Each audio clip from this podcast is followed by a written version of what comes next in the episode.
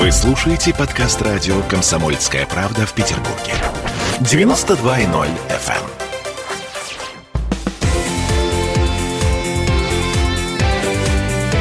Картина недели.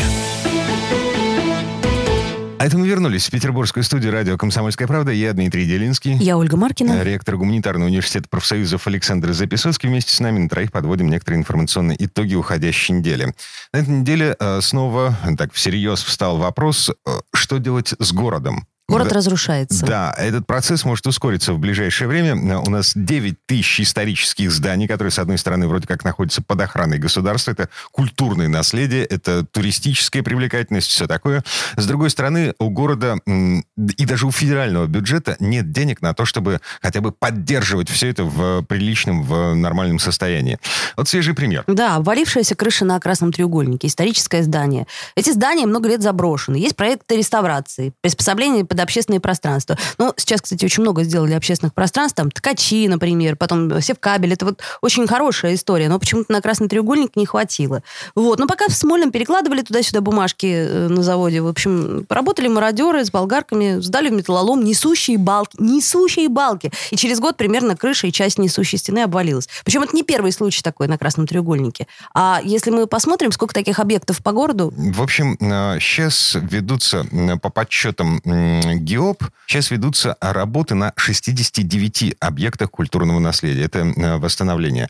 А Ежегодно требуется восстанавливать хотя бы сотню, а в идеале 200 исторических зданий. Хватает денег и сил на 69. На этой неделе э, эксперты, э, градостроительные эксперты, эксперты ГИОП говорили о том, что ближайшем будущем мы столкнемся с лавинообразным разрушением города. А, Мы уже с ним столкнулись с лавинообразным разрушением города.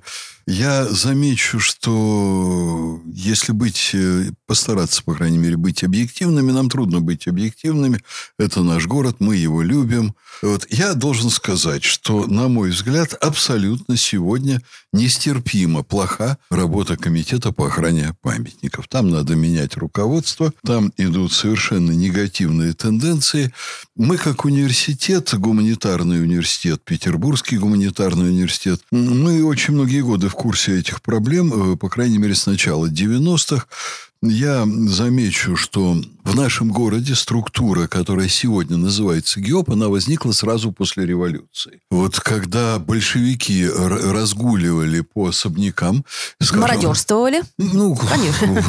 не знаю, можно ли назвать так. Они это, э, то, что вы назвали слово мародерство, они делали от имени государства. Например, из Юсуповского дворца вывезли 16 тонн серебра столового, которое потом неизвестно куда делось, следы не были найдены. Очень много таких огорчительных очень для нашей культуры историй. Вот в это время был создан в 18 году, если мне память не изменяет, хотя я плохо помню 18 год, Я понимаю.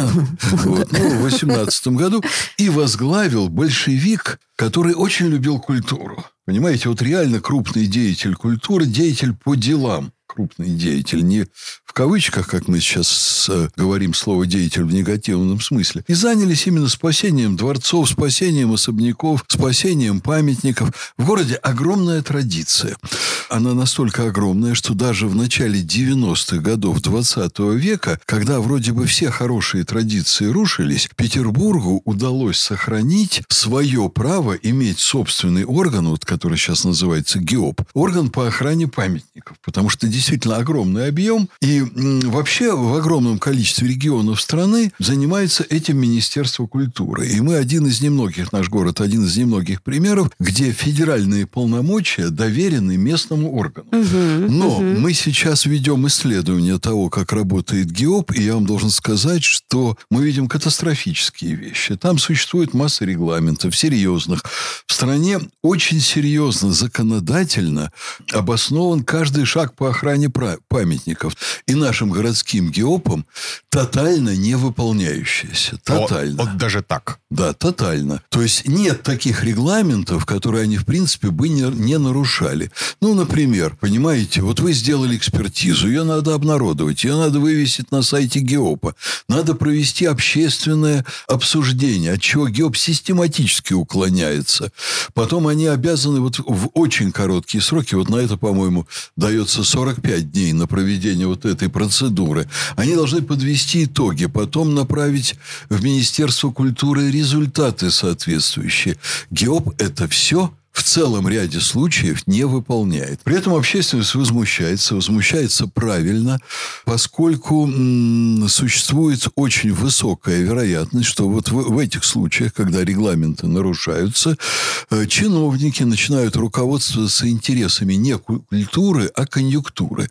Если вы посмотрите, кто сегодня возглавляет ГИОП, это человек впервые за многие годы, вот практически с 18 года, э, не имеющий никакого отношения к культуре. Это юрист, который может очень ловко обходить все нормативы. А в административном плане ни одного случая, чтобы мэрия, э, правительство города за это спросило. Ну, я, по крайней мере, не знаю ни одного случая. И у меня сложилось уже твердое убеждение, что нынешний руководитель ГИОПа назначен на свою должность как человек, который ничего не понимает в культуре, не имеет к ней никакого отношения, но очень ловко оформляет различные юридические политические дела, так как это выгодно сильным мира сего. Угу. Я думаю, что наелось городское руководство скандалов вокруг памятников.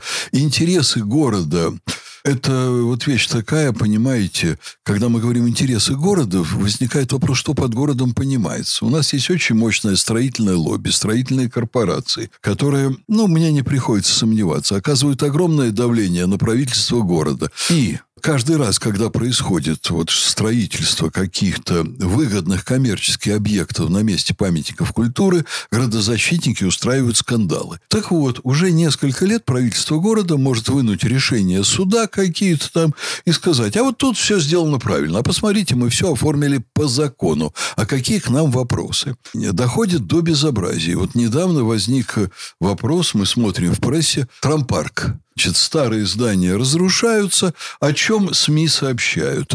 Здания существуют с 19 века, а по документам это 20 век, и они вроде как и не являются памятниками. Вот был Трампарк, понимаете, все знали эти здания как старинные, а по документам это не так. А какое решение суд примет? Вот в профсоюзы поступила там бумага, касающаяся письмо судьбы пенсионера, ветерана, блокадника, которого выселяют из его собственной квартиры согласовал с ГИОПом в доме, который является памятником, ремонт своей квартиры.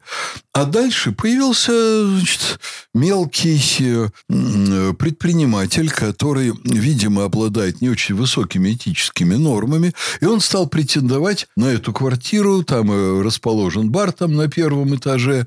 Что дальше? Пенсионер, получивший разрешение от ГИОПа на ремонт своей квартиры, отремонтировавший ее, он вдруг сталкивается с тем, что ему чиновники говорят, а мы не давали вам разрешения. Как-то так не давали. Он идет в суд, э, предъявляет документы, предъявляет оригиналы. Оригиналы подшиваются судебные дела.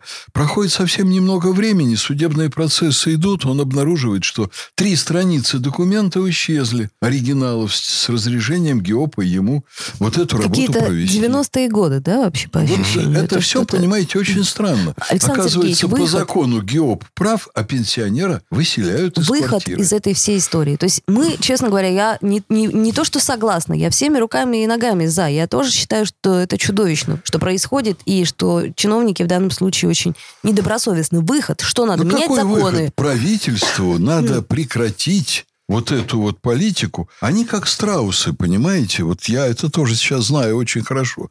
Губернатору задают вопрос, что у вас там происходит. А ГИОП приносит справку. Что все хорошо. Что все... Что ничего не происходит. А мы все сделали по суду. Угу, по а закону. мы все сделали по закону. И э, потом, когда смотришь внимательно, я тоже с этим сталкивался уже, смотришь внимательно, все переврано. Суд исследовал не этот вопрос по, э, в, в рамках глобальной там какой-то проблемы, связанной с тем или иным памятником, памятников. Суд исследовал другой вопрос. А Геоп пишет, есть решение суда в нашу пользу. Оно не о том вообще-то. И вот, э, видимо, руководству города очень приятно не вникать в детали по тем или иным причинам.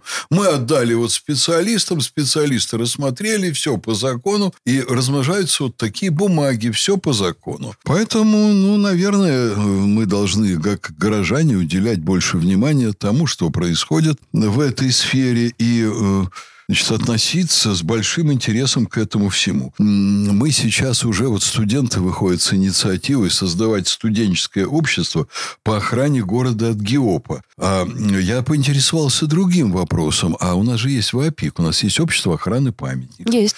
Я обнаружил, что там произошла странная метаморфоза. В руководстве этого общества нет ни одного крупного, известного, авторитетного в городе человека, который разбирался бы в культуре. Но есть совсем другое. Оказывается, им давно уже, не в последние годы, разрешили заниматься экспертизой. О, И теперь Понятно. орган, который должен Золотое дно. сегодня спрашивать с властей, он не просто золотое дно. Вот я э, имею на руках сейчас конкретные материалы. Э, Значит, 300 тысяч выплачивается в опику городом за экспертизу по конкретному зданию, а в опик тратит 416 рублей. Они на нанимают... такси? Они нанимают специалиста на 10 тысяч рублей в месяц. И он им там стряпает кучу значит, экспертиз. Ну, экспертиза и сертификации – это больное место в нашей стране. Это то, что получить практически невозможно, стоит нереальных денег. Очень грустная тема, и я боюсь, что мы ее сегодня не то что не закончим, мы слегка только ее коснулись, потому что ну, бескрайняя, бескрайняя тема и очень грустная да, для надо нашего города. укреплять гражданское общество, надо создавать организации. Вот мы как Мне ректорат, кажется, надо менять законы. мы как ректорат поддержим создание студенческой организации, которая будет заниматься охраной памятников в городе. Ну, и это должно стать, конечно, движением. Если чиновники заняты не тем, чем надо, если они подстраивают эту ситуацию под свое личное удобство и свои личные интересы, мы должны этому воспрепятствовать. Ректор гуманитарного университета профсоюзов Александр Записоцкий. А Вернемся в эту студию буквально через пару минут. Картина недели.